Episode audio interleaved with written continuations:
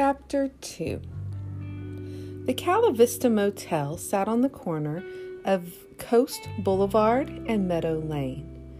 It was a small motel, the first of three motels in a row. The Topaz Inn and the Lagoon Motel were right next door and bigger, and I immediately decided that I liked our little motel the best.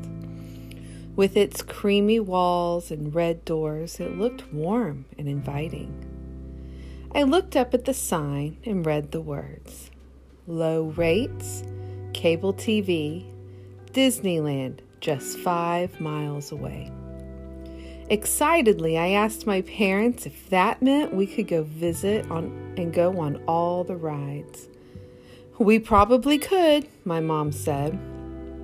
I smiled, savoring the moment. Our lives were about to change we were going to become Disneyland going people.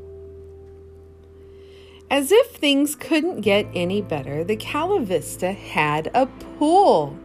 It was right out in front. The water sparkled under the golden sun. I closed my eyes and pictured myself doing cannonballs in the water all summer long.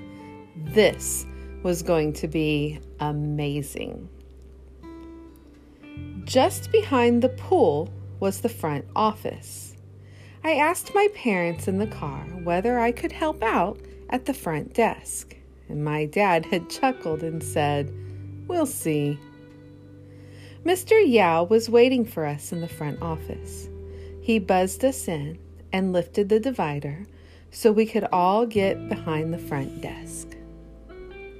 The front desk was a long wooden desk that stretched almost the entire width of the room.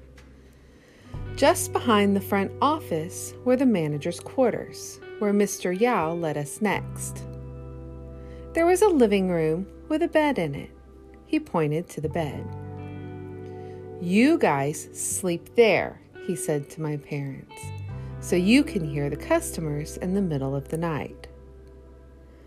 Customers come in the middle of the night? My dad asked. Mr. Yao nodded. Of course, it's a motel.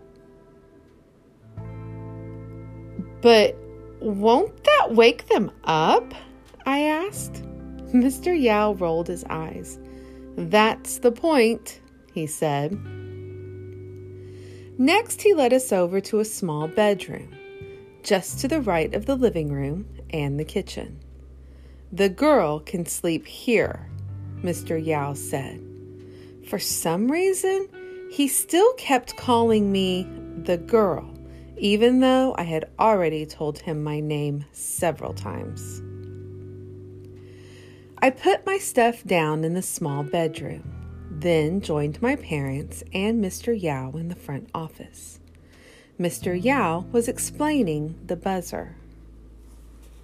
One wrong buzz and it's all over, he said. See that glass? He pointed to the thick glass enclosing the front office. That's bulletproof glass. You see a bad guy come up? You don't need to worry, they can't hurt you. But if you press this buzzer, he puts his fingers on the buzzer just under the front desk, and a loud buzz roared. That door right there gets unlocked, Mr. Yao said. And then what? I asked him. Then he's inside, Mr. Yao said. I looked around to see if there were any other magical buttons or bulletproof glass inside the office. There weren't. I asked Mr. Yao how we could tell if someone was a bad guy. Based on how they look, of course, he said, which made me wonder because it's not like bad people walked around with a sticker on their head saying, I'm bad.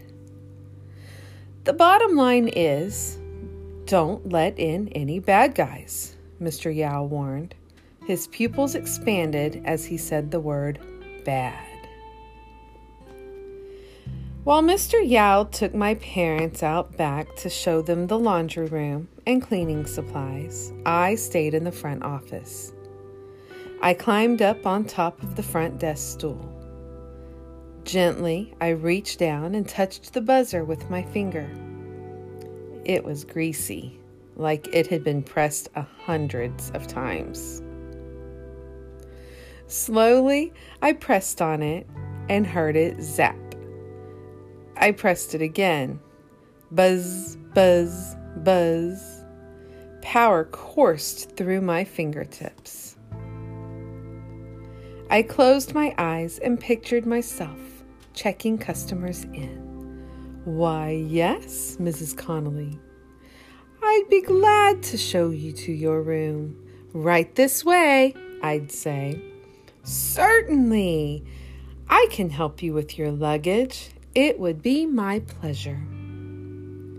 So deep was I in my fake customer relations that I almost didn't hear it when a real customer walked up and tapped on the front office glass. I looked up to see a thin African American man, about 50 years or so old, smiling and waving at me. He motioned with his hand for me to buzz him in. Oh, right, I said, then buzzed, then pressed on the buzzer. Buzz. He pushed open the door and walked in. Just saw Mr. Yao in the lot. You must be the new managers, he said. He extended his hand across the front desk. Name's Hank. I smiled took his hand, and shook it. I'm Mia. Nice to meet you. He tilted his head to one side. How old are you, Mia? I'm 10, I told him. Say, aren't you a little young to be running this place? He teased me. I laughed. I liked Hank immediately. I'm helping my parents, I told him. What about you? Do you live here? Sure do, he said, and pointed to one of the rooms. That's me right there, number 12. Hank informed me that he wasn't a regular customer, the kind who stays just a day or two. He was a weekly. A weekly is someone who pays by the week. There were five of them at the Calivista. They were Mrs. Q, Mrs. T, Hank, Billy Bob, and Fred. You'll meet them, he said. They're all nice people. I smiled. Do you guys like living here? I asked. Oh, yeah, he said. Well, except for Mr. Yao. Everyone hates Mr. Yao. Really? I asked him. He seems all right. Intense, but all right. Hank snorted. Trust me, he's anything but all right. Before I could ask Hank what he meant by that, the back door creaked open and my parents and Mr. Yao came back in. When I turned around, Hank was gone.